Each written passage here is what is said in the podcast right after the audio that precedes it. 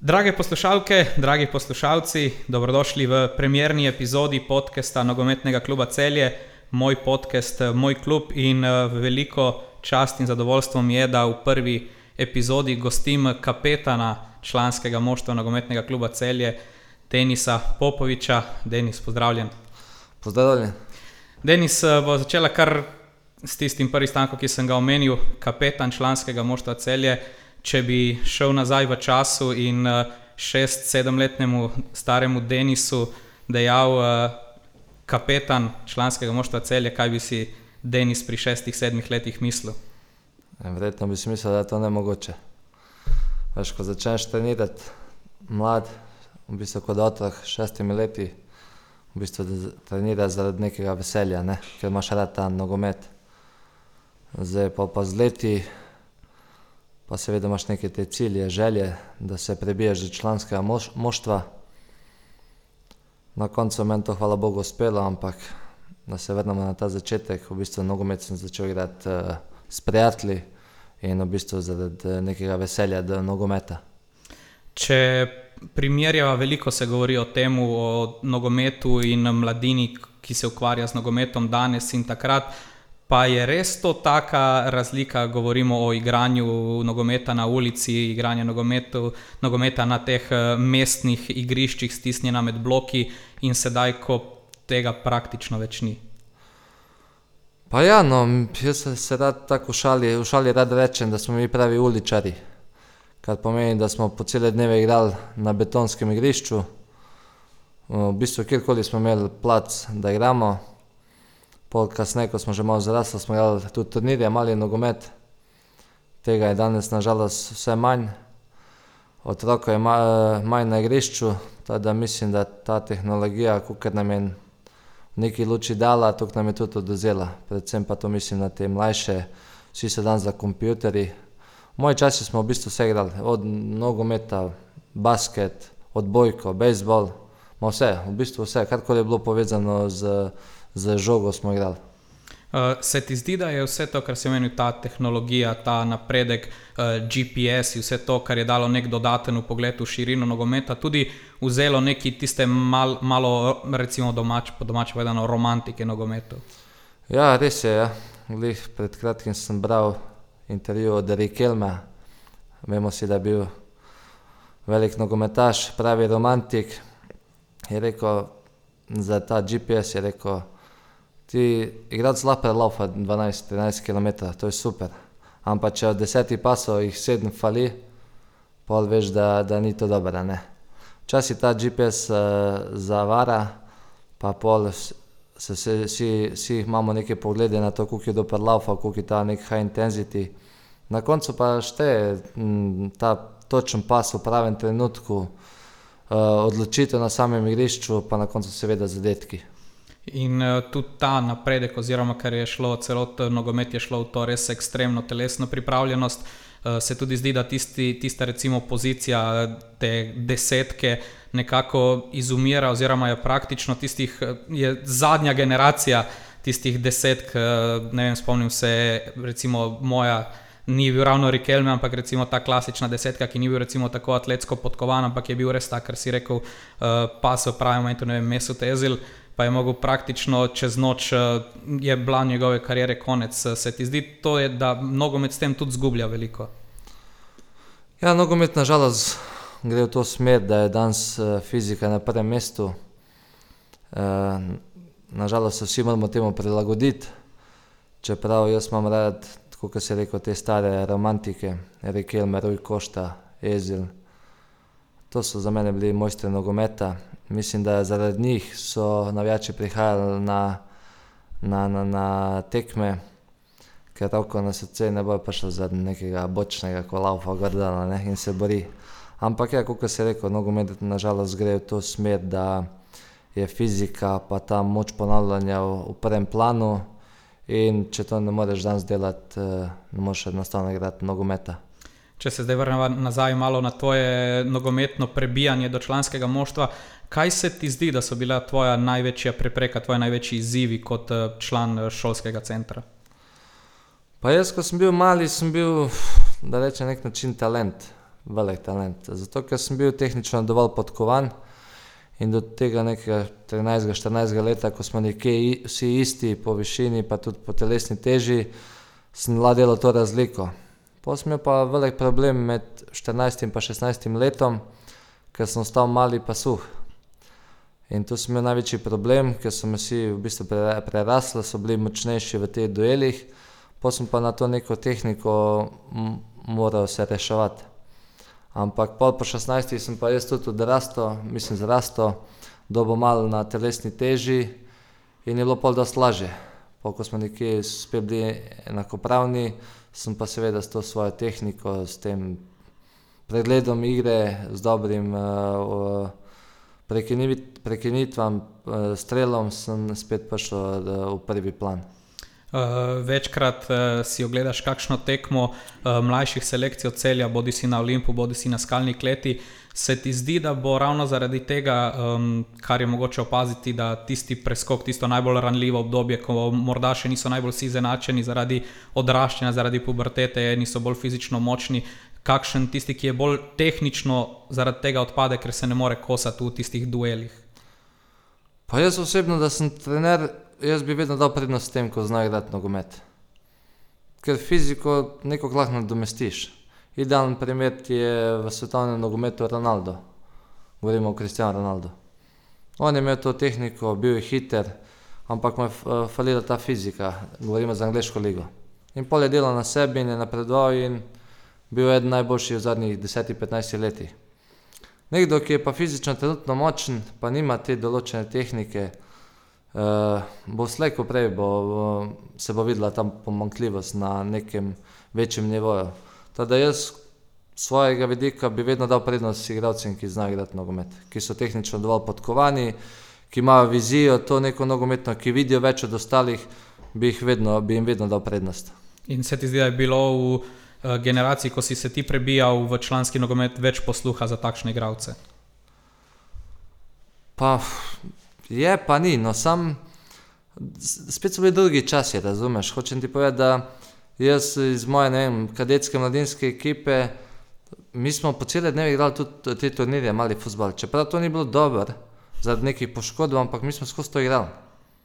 Kjerkoli je bil neki turnir, smo šli, to je, to ti veliko pomaga, meni mali nogomet ogromno je pomagal v v velikem nogometu.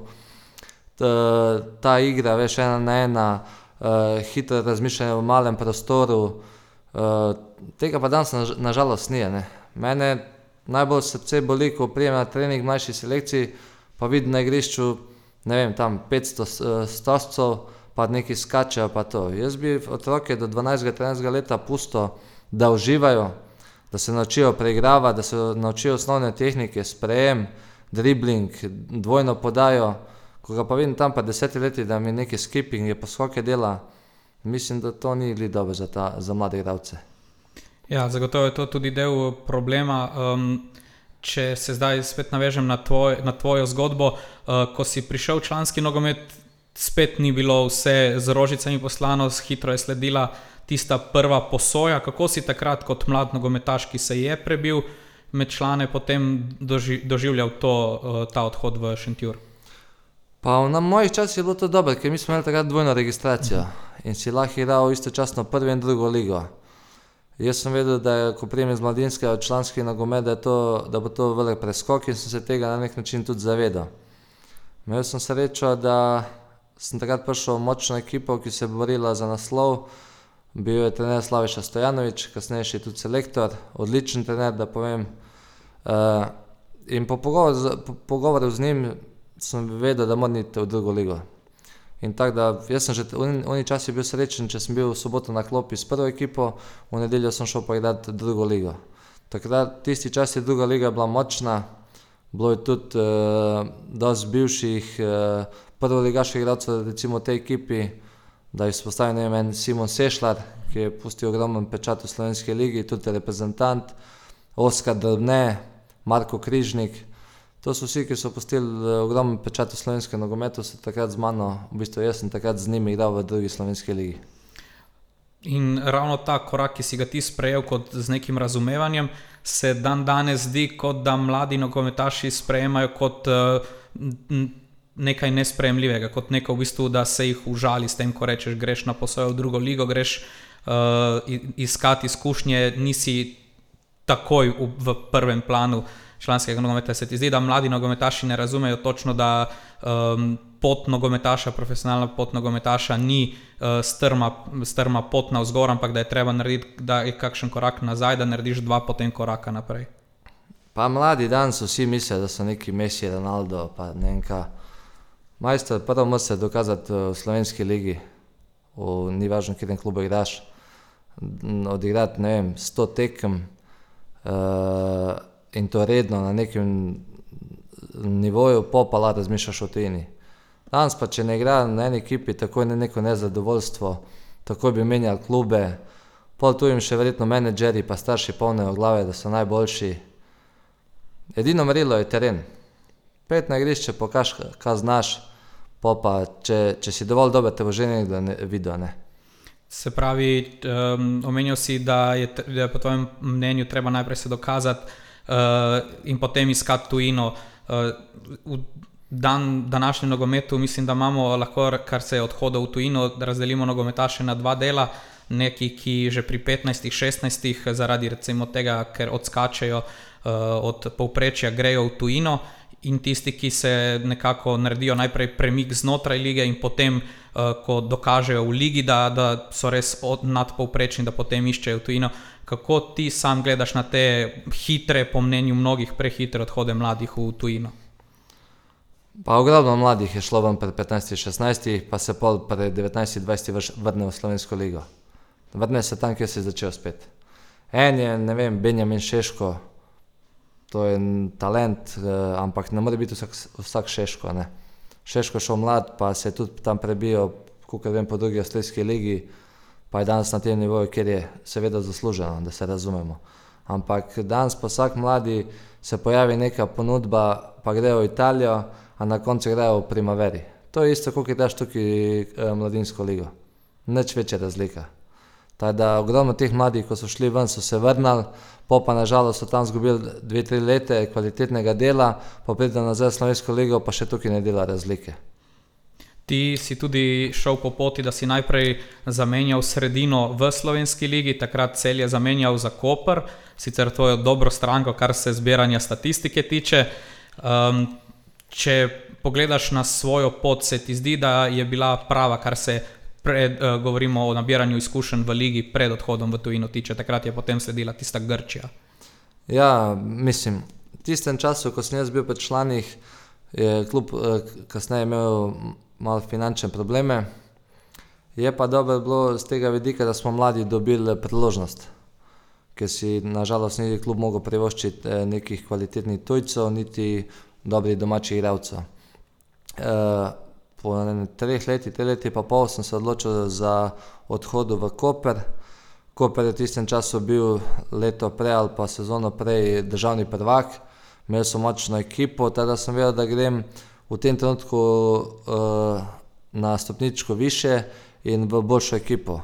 Teda mislim, da, so, da je bil to dober korak v moji karieri. In uh, potem je sledil tisti prvi, prva preizkušnja v tujini uh, Grčija in potem uh, tista Poljska, pa menjanje klubov znotraj Poljske. Kako je bilo za nogometaša, ki je sicer takrat 24-25 let, ko si šel v tujino, kako je bilo tista prva sprememba okolja, kateri so tisti prvi izzivi, ko se je nogometaš prvič podal v tujino, kaj je največji šok? Ja, v Kopru se mi je pogodba iztekla, bil sem star 23, po mojem. Ja. Sem šel v Grčijo, ker sem sam sebi takrat rekel: hočem iti v tujino, hočem probati. In sem šel v Grčijo, prva liga, močna liga. Ampak ne vem, zdaj, nisem bil pripravljen ali karkoli, rabo sem čas, tam pa, da se prilagodim, tam pa v tujini tega, časa, časa, tega časa ni. Ne. Čeprav sem imel dobro pogodbo v teh časih v tem klubu, sem se že po šestih mesecih odločil, da, da, da, da prekinem to pogodbo in da, da, da probam nekaj drugega. Nisem se hotel pa vrniti v Slovenijo, to vejo vsi moji tu prijatelji pa družina, ker bi bila una fora, veš. Uh, evo, ni uspel v tujini, vrnil se nazaj in sem rekel, da je še... Si bil dovolj trmast. Ja, ja definitivno. In nis, nisem spogledal na denar, tada sem naredil v bistvu en korak nazaj, pa sem šel v drugo polsko ligo. Tako da, veš, za enega fanta, da tukaj v Sloveniji vprašaš, če bi šel v drugo polsko ligo, bi sam rekel, kako kako govoriš bedarije, ne. Po domačem povedano. Tako da naredil sem ta korak nazaj in na koncu mi je, Ampak To- potem glih ta korak nazaj se ti je izkazal za dobrega, hočem si ti povedati, Ja. da mi je to, to mogoče ena najboljših potez v karieri.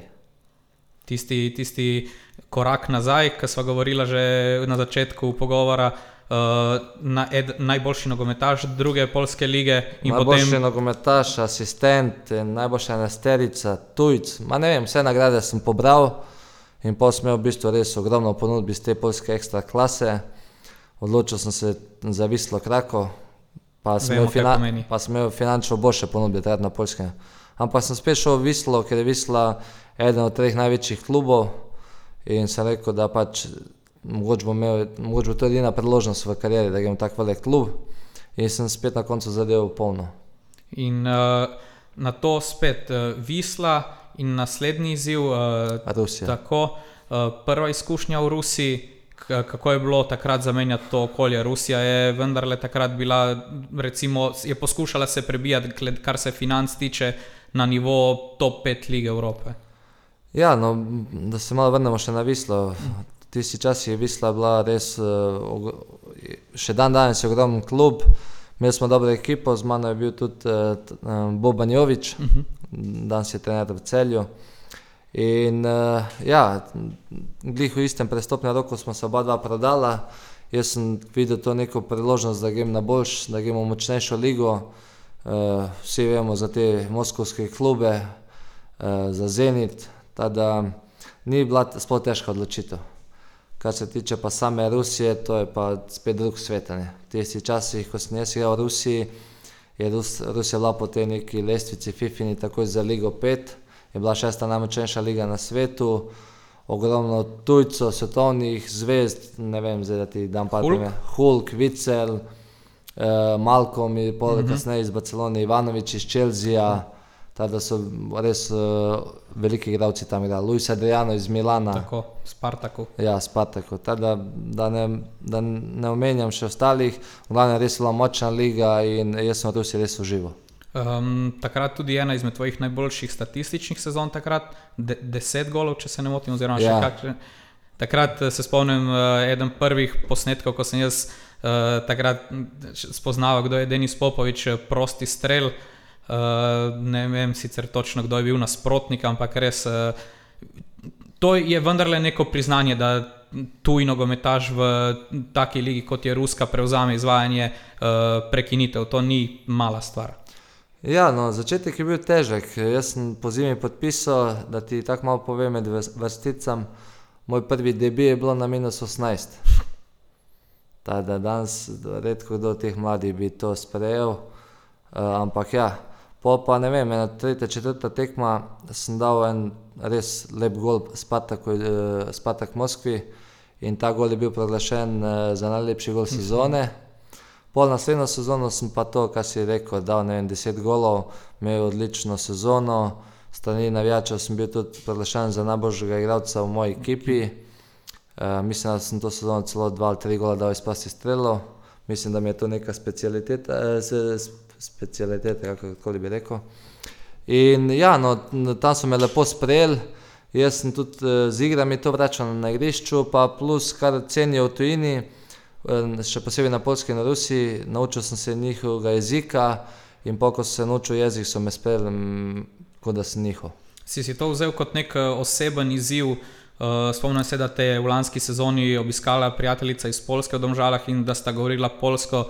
Je ona zapisala na družbenih omrežjih, kot da ne bi nikoli šel iz Polske.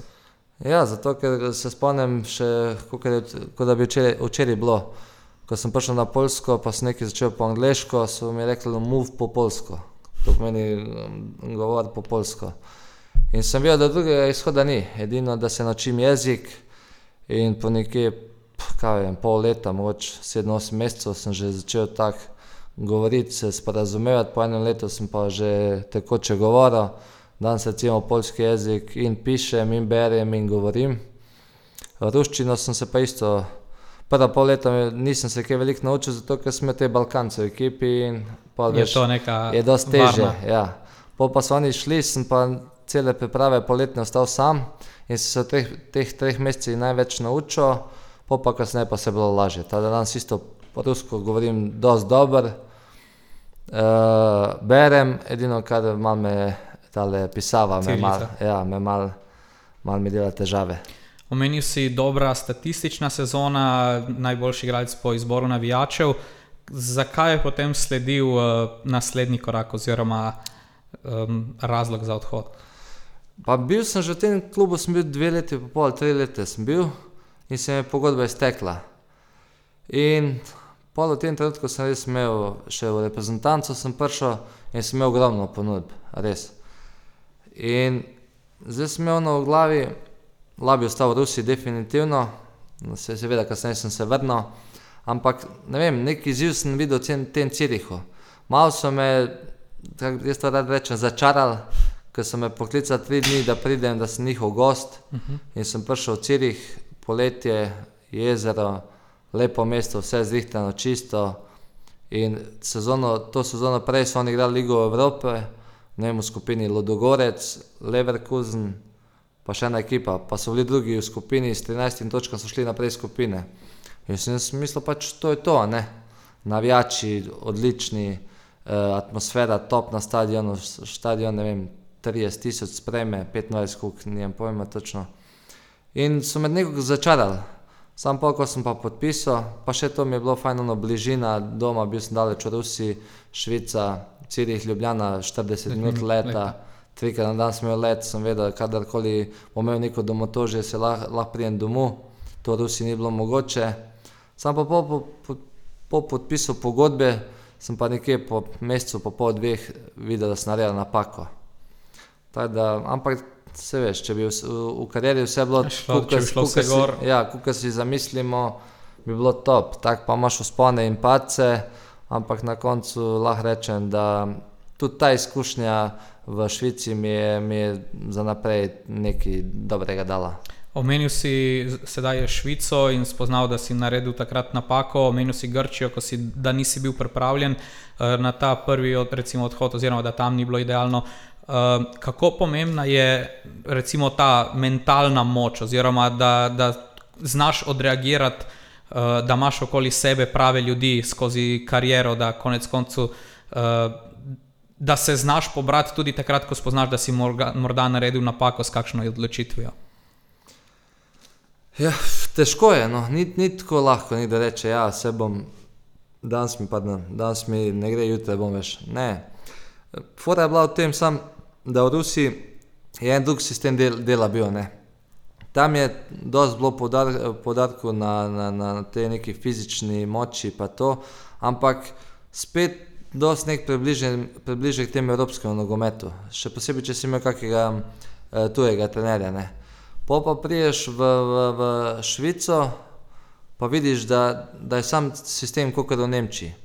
Dve uri pa pol treningov, fitness, skozi neko laufanje, uh, tam, tam pa nimajo prednosti igralci, ki znajo. Tam pa samo igralci, ki lahko laufajo, ki se lahko tepejo. Ne vem, to besedo jaz njihovo sovražim, ko so skozi gema, gema, Zweikämpfen, veš ona. Sam nek, neka borba, borba, borba, to pa jaz nisem. In to me, jaz s tem ne morem biti zadovoljen in nikoli ne bom zadovoljen.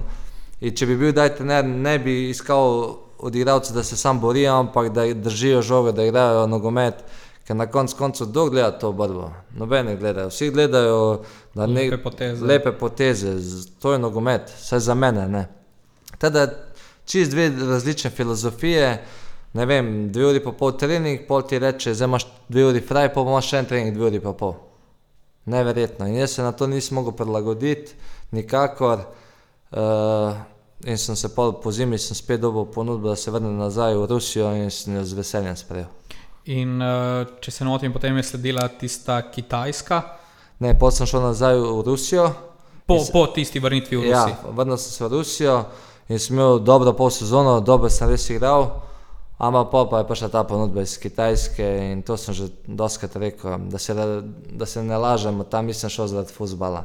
One številke, ko sem videl v pogodbi, sem sam lahko rekel, ja, Da enostavno to ne moreš odbiti. Ne. Kaj nogometaš razmišlja, oziroma kaj gre po nogometaševi glavi, uh, ko recimo, recimo do tega trenutka je bilo uh, neke ambicije, omenil si Cirih, uh, Liga Evrope, omenil si Rusijo, kjer si uh, res uh, dobro igral, bil zaželjen, bil uh, oboževan. Kaj se potem nogometašu vrti po glavi, ko vidi tiste številke, to bom preskrbel svoje ljudi. Uh, ta pogodba bom dovolj imel potem do konca življenja. Kaj, mnogi so na tisto kitajsko ligo potem gledali kot neko izgubo ambicij. Ne vem, ko je šel Oscar takrat iz eh, Chelsea, pa potem niso razumeli, zakaj je šel Tevez. Pa je Tevez potem razlagal, da je želel, da je premaknil 70 članov svoje družine iz tiste najbolj nevarne soseske.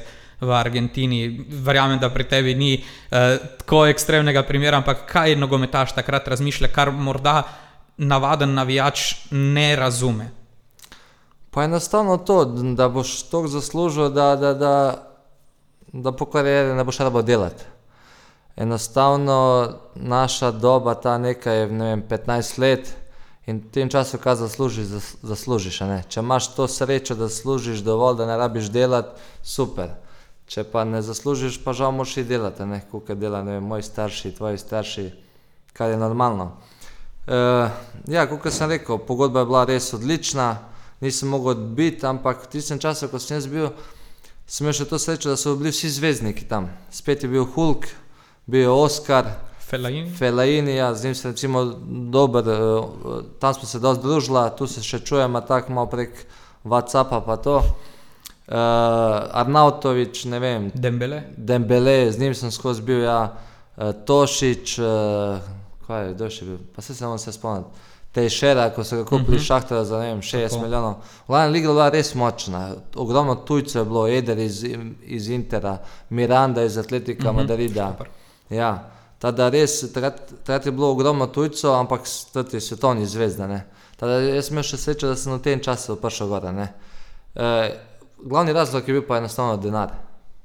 Se ti zdi, da um, imajo ljudje težavo s to spremembo um, tudi razmišljanja nogometaša, oziroma kam je šel nogomet, da ni več tiste, pa ne bom rekel pripadnosti, kot jo je recimo vem, imel Toti ali pa ko je šel uh, Del Piero z Juventusom v drugo ligo, takrat, ko so bili, imeli tisti kalčopoli.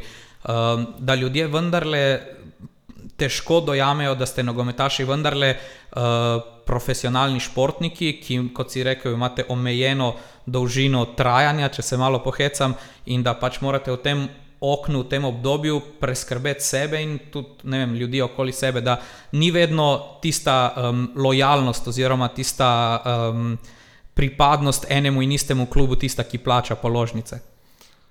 Ne, da se razumemo.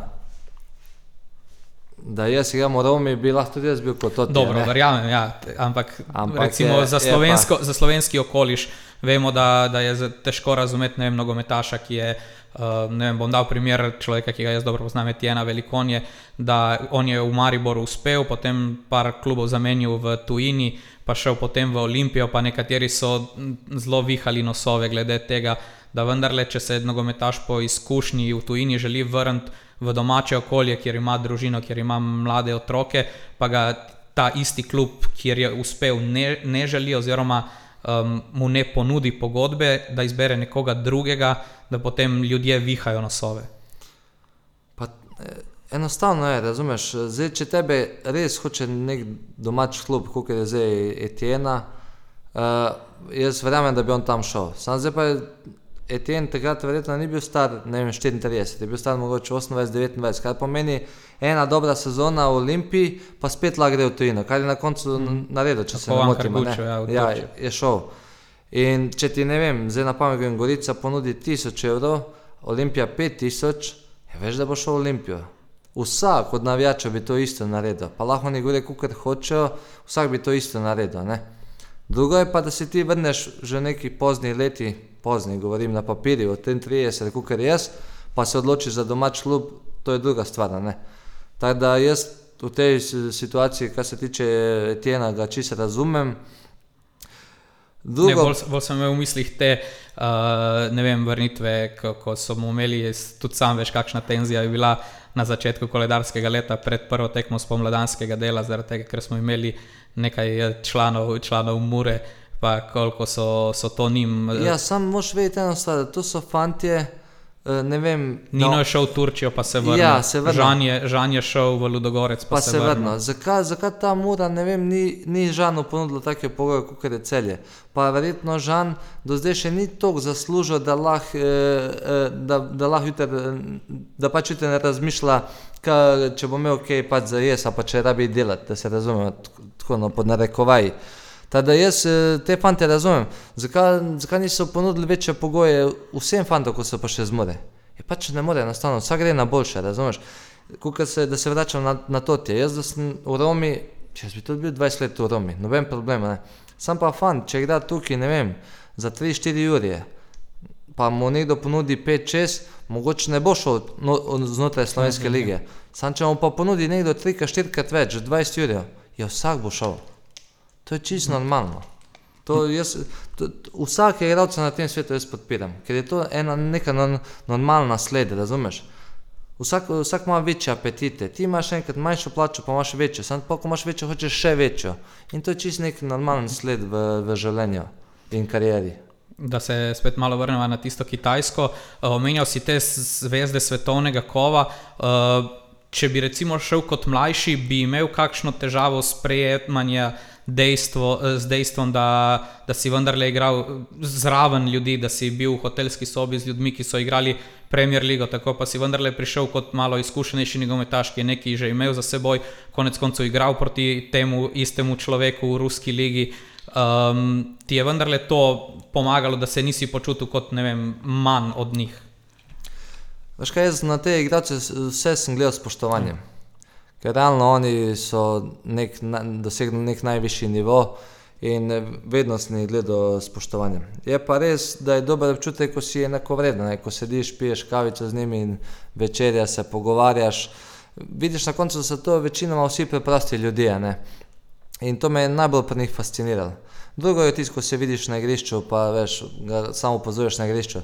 Jaz sem imel pa to srečo, da sem vse njih spoznal tudi v privatnem življenju in ti moram povedati, da, da, da so res vsi, vsi odlični. Ne. Še, še posebej me je fasciniral Felejni. Jaz tako pozitivne osebe že dolgo, dolgo v življenju nisem videl. Uh, se ti zdi, da to, kar si imel ti zaradi svoje možnosti, zaradi uh, svoje izkušnje, kar se spoznavanja teh ljudi na neki osebni fazi tiče, v prednosti v primerjavi z vem, navadnim navijačem, ki se vendarle, verjetno jim te, te nogometaši, te osebe zdijo nekoliko nedosegljive, zaprte, da vendarle jih nogometaše profesionalne na najvišjem nivoju se vendarle ne gleda na, kot na ljudi, ampak kot na stroje. Ne, definitivno so prednosti zato, ker vem, kako razmišljajo, vem, kakšni so ljudje. Ne. Um, meni je bila privilegija, da sem bil z njimi. Kot pa praviš, 90% ljudi na tem svetu jih pa sam gleda na televiziji. In ima to ne, ustvari si to neko mnenje, kar vidijo v času tekme, ne, ali pa kar preberejo v Časopis. časopisih. a Ne. Časopisi pa veš, lahko napišejo, kaj hočejo, resnica ali pa ne resnica.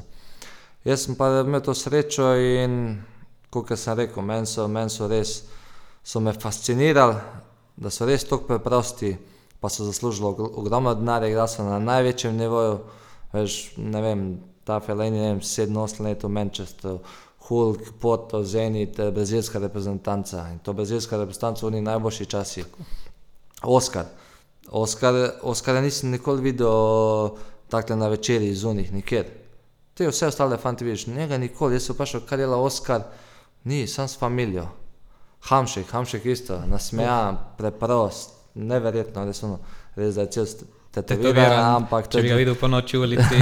to je druga stvar. Ampak ja, no, je pa druga stvar, da tudi recimo jaz, mene so tam Kitajci gledali kot zvezdo, ker nasplošno vse te tujce, ko pripeljejo, ker sem štiri tujci v slavni ekipi, te gledajo kot zvezdnika, Ti je bilo neverjetno. kdaj nelagodno zaradi tega. Pa ni, ni, ni, ni. vse so ono, kulturni, edino kar mi pa ni bolj všeč, veš, ko ne vem, ješ, on ti ne pride direkt do mize, ne. Ampak počaka, da poješ, pa pol lah slika, ne. Sam pa, pa ko rečeš lah slika, pa kar nekje se 50. 50 se jih pojavi nekje, ne. Tada odlična izkušnja, res. Meni je bilo všeč tam, fajn sem se imel, ogromno prijateljev tam tudi spoznal, videl Kitajsko, skoraj celo, Uh, lahko rečem, da so sto let pred nami, ta tehnologija, ko bo tole prišlo, bo, bo že tam, po mojem, nekaj bo. Zastarelo. Ja, ampak uh, edine, kar je bil minus, je bilo to obdobje korone. ne. Tisto Ča, čas koro, času korone sem jaz tam bil, znotraj Kitajske vse je delalo, ne. Res vse je bilo odprto, ampak nisi mogel pa ven iz države. Ne. In potem si imel, ne vem, v balonu si bil dva meseca, si igral tekme, pol ti pa kar reče vmes, zdaj pa dva meseca ni prvenstva, imate fraj. In ne, ne moreš domov. In kako se znajdeš, oziroma Nič. kako si se znajdel v teh Prvi avion pa v Sanja, to je njihov tak neki kitajski Dubaj, plaža, sončene in to je to. Je bila tudi ta korona, ki je imela pač vse možne posledice, vse možne, tudi katastrofalne za nekatere klube, uh, je bila tudi recimo razlog za prezgodnje slovo od eh, reprezentance. Vem, da je bila reprezentanca aktivna, ker smo malo predelovali tvojo kariero že pred, pred to. Uh, ampak eden izmed razlogov je bil tudi, kolikor sem razumel, um, da se enostavno nisi mogel vrniti na, na te klice. Ja, res je. Ne, vsi pravijo, da ne vem, n- par novinarjev je rekel, kao, ali je Matjaš Kek eh, končal tvojo kariero. Ni, on je bil res, moram je, f- maksimalno. Jaz sem dobil, v Rusiji sem še bil in sem dobil poklic za reprezentanco in naslednji dan, takoj ko sem dobil poklic, sem dobil ponudbo za Kitajsko. In uh, to je tisti uh, septembra, ko imamo repko, uh, je bila fora, da bi, ne vem, jaz sem ne vem, 30. augusta podpisal in bi mogel iti direkt na Kitajsko in tam imeti 14-dnevno Karanteno. In jaz sem pač probal s Kitajci to rešiti, da grem za reprezentanco, vse rekli, ne, če ne prideš, ti propade transfer. Ne? Ja, ampak to je vseeno pogodba, ki je spremenila verjetno Ja, marsikaj. marsikaj. Spremenila je mojo pot v reprezentanci. Ne? In pol sem poklical selektorja, mu razložil vse in mi je rekel, le, pejt, razumem te, uh, rešuje si eksistenco, ampak če boš dobro igral, te bom klical. In je tako je bilo. Držal se je besede, dobil sem dva ali tri poklica, ampak uh, takrat je bilo pravilo v, v, na FIFI, da države, kjer imajo obvezno karanteno, ne rabijo pustiti svojih igralcev. ne. Teda nisem mogel priditi, mislim, da smo imeli takrat jaz, pa Berič, pa Struna, dva sta bila v Ameriki, pa ti Matao, že ne pa v Dubaju. Mi štirje smo imeli problem in klubi nas niso enostavno pustili za reprezentanco. Ne, to- v bistvu ta Kitajska, kar mi je dala, mi je Je na nek način vzela. in če kaj lahko rečem, lahko rečem, da mi je Kitajska končala reprezentančno kariero. Če, bi, če zdaj gledaš nazaj, bi se še vedno odločil za odhod na Kitajsko. Ko, ko Po mojem ne bi. tehnico. Ne, ne bi. Ostal bi v Rusiji in verjamem, da bi še dan danes igral v Rusiji. To, to sem trdno prepričan, ampak kar je bilo, je bilo, ne rabim gledati nazaj. Najbolj važno je, da sem jaz zadovoljen, da sem zdrav, eh, da sem se vrnil v domače okolje in da še vedno lahko na nek način na igrišču pomagam svojemu klubu. In uh, zato me je zanimalo, kar se te Kitajske tiče, pa konca reprezentančne poti oziroma zadnjega nastopa. Zaradi tega, ker uh, tudi jaz sem bil mnenja, da je pač uh, tvoje nenastopanje takrat bilo, ko nisem vedel tega, kar si mi zdaj povedal, da je bilo ve, veš zaradi česa. Rdeč karton. To je, to je bila tudi moja prva tekma, ko sem Denisa Popoviča videl v živo v Ja, Storicah. ja. Ne, ne, ni bilo. Jaz, eh, to je bilo, sem rdeč karton. Tako, In mislim, po- da je neka 80 minuta, noter 89 Ja, ja, rdeč 10 minut imamo maksimalno. Ja. On me je vlekel, Sabica, tako da ne zdaj bo Dortmund. Dortmundu. Ja, me je vlekel, pa sem mu dal mal uh, komod in dobil direkt rdeč karton. Uh, in pol dve tekmi sem dobil prepovedi in nisem smel igrati novembra, takrat ko je bilo na dve tekmi, pol je bila pa ta korona, pa nismo igrali, ne vem, marca, ono ni bilo. In pol, ko je bilo spet junija, ali avgusta, da je bilo, ne vem, ko so spet odprli, sem tako dobil poklic. Me klical selektor, rekel, le, kar se tiče rdečega kartona, uh, to je pozabljeno, jaz tebe rabim kot igralca, všeč si mi, dober igraš, takrat sem v Rusiji res dober igral v tem obdobju. In je rekel, znova si zraven in računam na tebe. Pole pa se je zgodila ta ponudba iz Kitajske, ki jo pač nismo mogli odbiti in naprej pa tako vse smo že povedali. Ja. Kako se je ta tvoja kitajska zgodba potem končala? Vem, da si potem še letos reševal nekatere stvari za nazaj, kako je prišlo potem do konca kitajske te avanture. Ne, jaz sem, bilo je vse super, ene prvih 7-8 mesecev je bilo vse, so plačali redno, Pol so pa začeli počasi zamujati, veš, so se zgovarjali na to korono, veš, eh, tudi ogromne, ogromne pogodbe smo imeli v klubu, tako da tudi za njih je to nekaj bilo nek minus, se pa rečujem, zato ker eh, eh, štadioni so bili prazni, ni bilo navijačev, ni imel eh, Prihodka. prihodka kljub nič. In pol, kak je bilo? Uh, bila neka pauza tri mesece in niso nas pustili domov. In meni je bilo že čez glavo vse, in sem imel pa- par ponudb, da se vrnem v Evropo. In pa sem se hotel lepo z njimi zmeniti, da mi to, kar do tega obdobja, ko sem bil tam, da mi plačajo, pa da grem. Če ne, bom pa pač šel na FIFA, pa jih bom tožil, ker so mi v tem ca- času 3-4 plače bili dolžni. In oni so rekli, ono arogantno, veš, klasično kitajsko pet na FIFA, pa se bomo tam, pa bomo ja. tam reševali. Inače, pa sem poklical uh, Spins, uh, Stefanoviča in on povedal, da mi je on vse pomagal in z njegovo pomočjo sem prekinil pogodbo. Uh -huh. In vmes sem pa že imel ponudbe, sem vedel, da ne bom Da pa bo šel. prekinil, ja, če ne bom imel. Ne. In sem imel že ponudbo in sem se pol eh, odločil za to prekinitev pogodbe in čez deset dni sem že podpisal za nov klub. Uh, se je ta, recimo, ta nelagodje oziroma živčnost uh, proti koncu, ko veš, da um, se končuje in hkrati uh, ne veš točno, kaj te čaka, čeprav si rekel, da že imaš nov klub. Je to tisto m, neko obdobje, ko se nogometaš počuti ne, recimo nemočnega, oziroma um, ko čakaš na prehod na novo, pa ne veš, če bo do tega prišlo. Ma jaz sem imel, mene je hotel en bivši trener iz Rusije. Ne? In eh, jaz sem se z njim že vse uh, ustno zmenil, tudi za pogoje, pa vse. Jaz sem samo razložil, kakšna je situacija in rekel, da ti reš svoj status, če boš uh, free, lahko uh, priješ k meni 100%, dam ti besedo. Verjel sem tok na besedo, teda nisem se niti malo bal, vedel sem tudi, da če to ne bo šlo skozi, bom nekaj najdel, ker le sem za sabo, mm, da rečem, dobro kariero, eh, še vedno reprezentant, pa vse ne. In v, v dobrih letih, bil sem star kot 31, mogoče. Tada nisem se res bal. Meni je bilo v tistem trenutku samo v glavi, da se čim prej vrnem v, eh, v Slovenijo, da spakiram stvari in da me pač v tistem trenutku sem tako razmišljal, da me Kitajska več nikoli ne vidi. Ne. Čeprav zdaj, ko bo vse v redu, bom spet šel, ker je lepa in se marsikaj lahko vidi. In tada, ko sem prišel domov, sem bil v bistvu ene sedem dni doma in potem sem takoj šel na Ciper, pa sem tam podpisal za Anartozis. Se pravi, omenil si tega trenerja. Uh, kako pomemben, naslednje vprašanje, ki se ponuja samo ob sebi, kako pomemben je ta networking med uh, celotno kariero nogometaša, da si pridobi čim več, uh, bom rekel, nekih uporabnih kontaktov in konec koncev, da ostaneš z vsemi, ukolikor se le da dobrih odnosih, ker glede na to, kar si omenil, uh, nikoli ne veš, kdaj ti bo kdo prišel prav kot profesionalnemu nogometašu. Zagotovo, zagotovo je veliko igra, eh, posameznikov tudi na vsaki poti, ki se želijo samo koristiti, ampak kako pomembni so predvsem tisti, od katerih eh, lahko pričakuješ, da ti bodo dali roko v teh eh, težkih situacijah, kot se je tebi naredila na kitajskem. Pa veš kak, jaz sem vedno probal čez kariero, uh, da ko že grem iz kluba, da grem tako, da se klubu ne zamerim. Ne. Če ima, ne vem, nek trener drug pogled na nogomet, da ne vem, ne rabi mene, ok, to je njegova odločitev, gremo stran in to je to. Uh, tada, kjerkoli sem bil, nikjer se nisem skregal, vedno sem šel uh, iz kluba z dvigeno glavo in še dan danes imam v vseh klubih kontakte.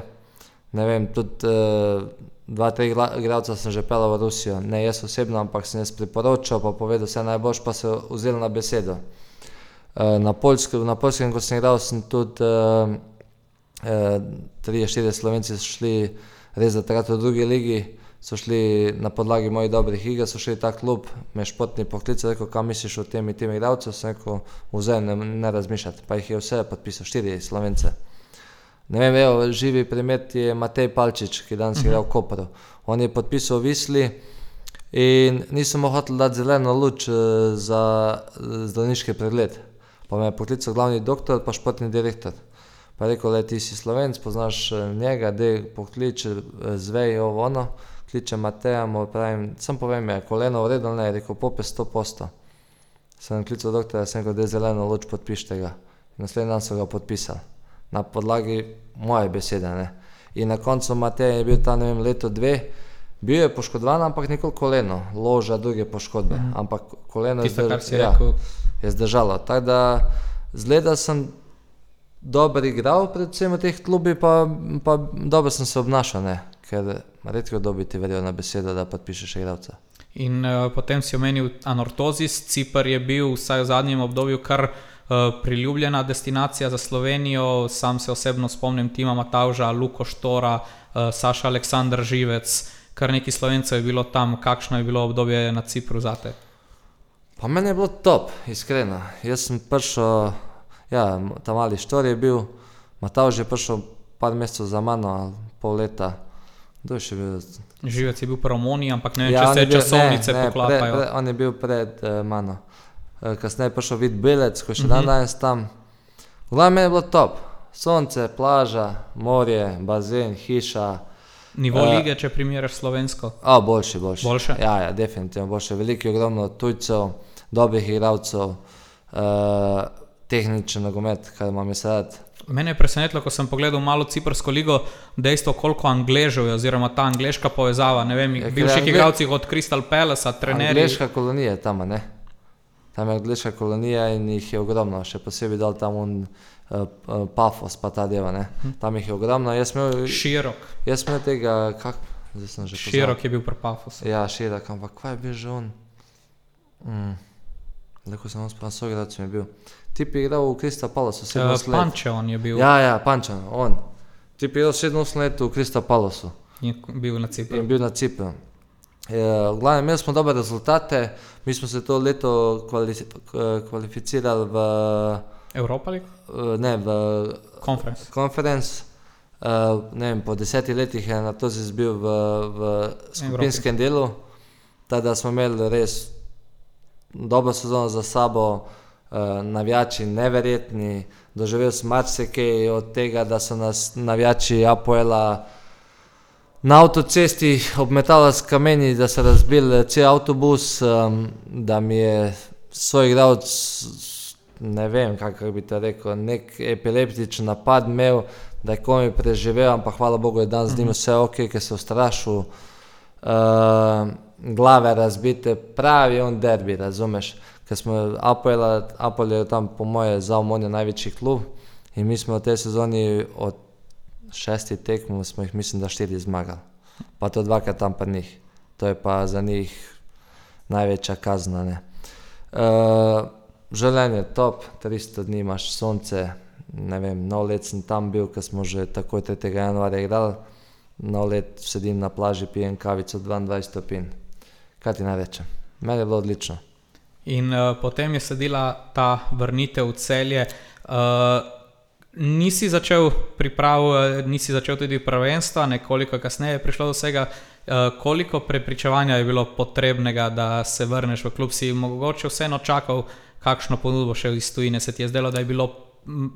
Recimo, če bi te aprila oziroma marca vprašali na Cipru, če se boš vrnil v Slovenijo, Če bi me aprila, ma, marca, definitivno ne.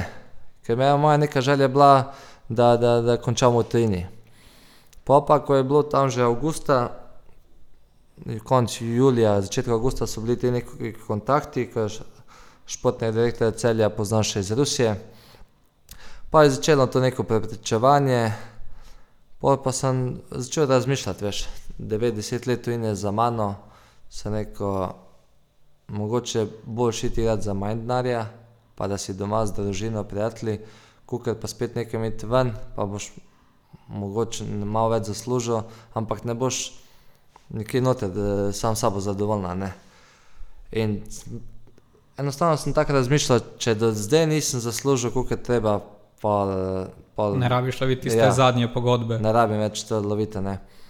Tada, imel, sem, imel sem pa res ene te štiri dobre ponudbe, ampak neko ta ponudba celja, ne govorim iz finančnega vidika, govorim iz tega, da, se, da je zdaj situacija dobra v klubu, da se vračam domov, da, da bom končno lahko bil za praznike doma. Za, ne vem, jaz deset let sem v tujini praznoval rojstni dan, ko imamo v takem Mhm. obdobju, veš, sam, nimaš tu neke družine s sabo, nima starše, nima sestre, nima nobenega. Ne? In, in in sem rekel, le, mislim, da, da, da je idealen čas, da se vrnem. Vem, da fizično se dobro počutim, da še vedno lahko pomagam, da ni ono, da pridem pa sam, da tu vzemam mesto mladim, pa služim denar. Sem vedel, da sem pripravljen in sem si dal nek ta izziv pred sabo, tudi sam s sabo. Veš. Ko sem prišel nazaj, so mi vsi rekli, da če bo slabi dal, prvo bo po tebe. Ne. Vrača se v celje, domačin si, Pričakovanja. pričakovanja ogromna in če ne boš pravi, sem rekel, veš, ono popolno, veš moj karakter. Eh, zdaj pa verjamem, nazaj, zdaj, bom- zdaj bom pa pokazal. Ne. In mislim, da sem imel lani res dobro, dobro sezono za sabo. Um, se pravi, je bila mama najbolj vesela te tvoje vrnitve. Mama je bila najbolj vesela, ne, oče pa glih ne. No. On, Ne? Je, on je bil za to varianto, da ostane v Tini. Ne. Govorim ti pa iz vidika tega, ka- kar sem, ti zdaj rekel. Uh -huh. Ker je rekel, le, veš sam, če bo šlo kaj narobe, boš prvi ti. ne. Sam sem si rekel, eh, da se jaz tega ne bojim. Jaz, kadarkoli bom jaz kriv, bom prvi stopil. Pred novinarje, eh, ne vem, pred predsednikom, pa športni direktor. Najmanjši problem je prevzeti odgovornost. Je to tudi neki zaradi tega, ker je vendar celje tvoj klub, da se lahko postaviš, da ti ni problema uh, prevzeti, uh, recimo te stopiti v luč žarometov in takrat, kadar gre dobro in kadar gre slabo, ker veš, da ti celje vendar ne osebno nekaj še več pomeni. Delno to, ampak delno to me je tujina Zaradi naučila. karakterja. Veš, tujina naučila ta karakter, da se treba vsak dan boriti, razumeš? V tujini te vrže tam med 25, da rečem po domače levo, pa gremo gasa, pa treba se pokazati. Enostavno ta karakter imam in, in, in vedno ga bom imel in mislim, da ta karakter mi je ogromno pomagal tudi v karieri. Tada ni mi res, res mi ni problem. Evo, nažalost, včeraj, če zdaj gledamo, če sem penal zgrešil, izpadli smo iz pokala, takoj sem dvignil roko, sem rekel, jaz sem kriv. Če bo karkoli, jaz bo prevzamem na sebe. Kar je res. Enostavno, res nobenega se ne bojim. Lahko pride sto novinarjev, lahko snema kdo hoče, bom prišel in rekel, jaz sem kriv, prevzamem odgovornost. Če je treba karkoli mene kaznovati, mene kaznujte. Noben problem, tega se pa res ne bojim. Uh, kakšno težo ima zate kot otroka kluba, kapetanski trak in kakšna čast je bila prvič si ga nadet? Ogromno, zato ker eh, jaz rečem vedno tako, eh, cel je moj klub, ne dobesedno, ampak cel je moj klub, cel je moje mesto. Biti kapetan celja je ogromna čast, ker eh, celje me je ogromno dalo. Mislim, da je zdaj tu čas, da jaz vrnem celje na nek način, zdaj ko sem že izkušen, ko imam nekaj za sabo. In če me ne vara spomin, mislim, da bi bil prvi celjan, pa prvi otrok kot kapetan, ki bi, kot kapetan govorim, ki bi dvignil naslov prvaka. Ja, prejšnji je bil Lotrič. E, Lotič, eh, igrala smo skupaj, super fant in V Kopru? vse. Ja, v Kopru, super fant in vse, ampak ni celjan.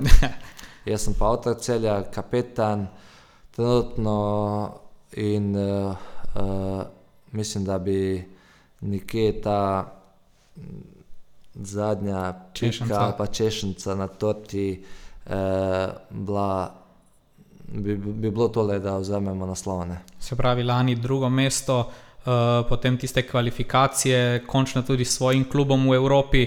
Uh, sam, recimo, še nisem doživel tega, ampak eh, ti si odigral mnogo uh, teh velikih tekem. Kje se v časovnici tvoje kariere, oziroma na mestu, renku uh, najboljših momentov tvoje kariere, nahaja tista noč v Gimaraješu? Uf, pa realno, top 5, je top 5. Mogoče Vitorija je ogromen klub, da se razume. Mhm. Ni top, da rečemo proti teh klubov. Ki ko jim govorimo sens, o ja. skalpih, uh, Ja, recimo. je, je, je, je top 5, definitivno veš. Mislim, da tu, to bi lahko rekel v Rusiji, ta Zenit, pa te, ko se Spartak Moskva, to mogoče eh, tudi za reprezentanco, te skalpe, ko smo imeli, ne. Top 5, definitivno.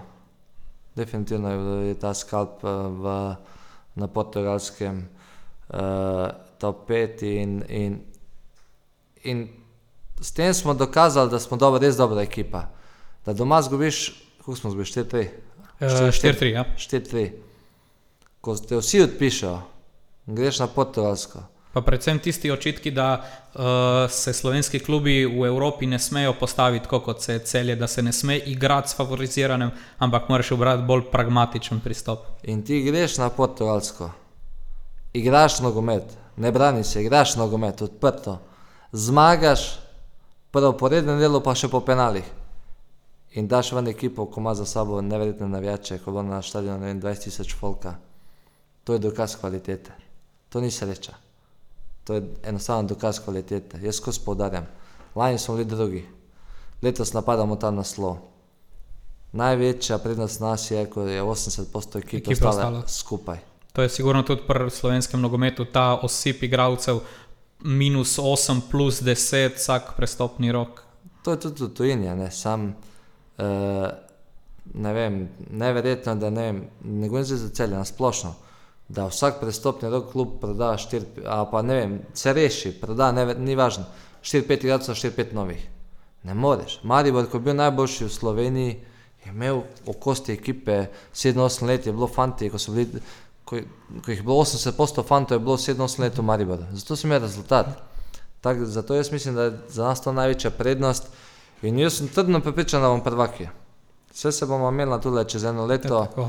mogoče ne vem, kaj bi se lahko zgodilo, da ne bomo prvaki. Jaz mislim, da, da mi, da, da sam, mi sami sebe lahko pripeljemo v situacijo, da ne bi bili prvaki.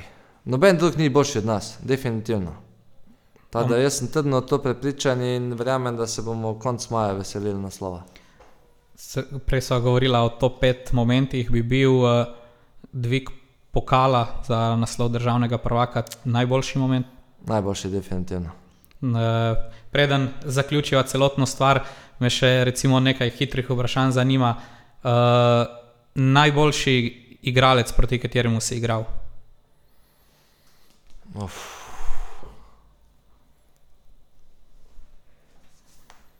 Fasciniral me je Coutinho. Kutinjo. Ja. Najboljši soigralec, katerega si imel. Josip Iličić. In uh, največja tekma, oziroma uh, najhujše ozračje, v katerem si igral. Najhujše ozračje. Hm. Dva derbija. Uh, mestni derbi na Polskem, Visla Krakovija, to je smrt, pa največji polski derbi je Legija Visla. Super. Ja. Uh, Denis, hvala za ta pogovor. Upam, da bo ob koncu sezone, uh, tako kot si napovedal, ob uh, pokalu za naslov državnega prvaka, tukaj posnela še eno epizodo in takrat zaključila to prvo sezono. Uh, naj si bo za prvič to, to. Hvala, ker ste poslušali in Denisu, hvala, ker si si vzel čas. Hvala tebi za vabilo in upam, da bo tale podcast eh, z vsako eh, tatale epizodo boljši in boljši. Hvala. Hvala tebi.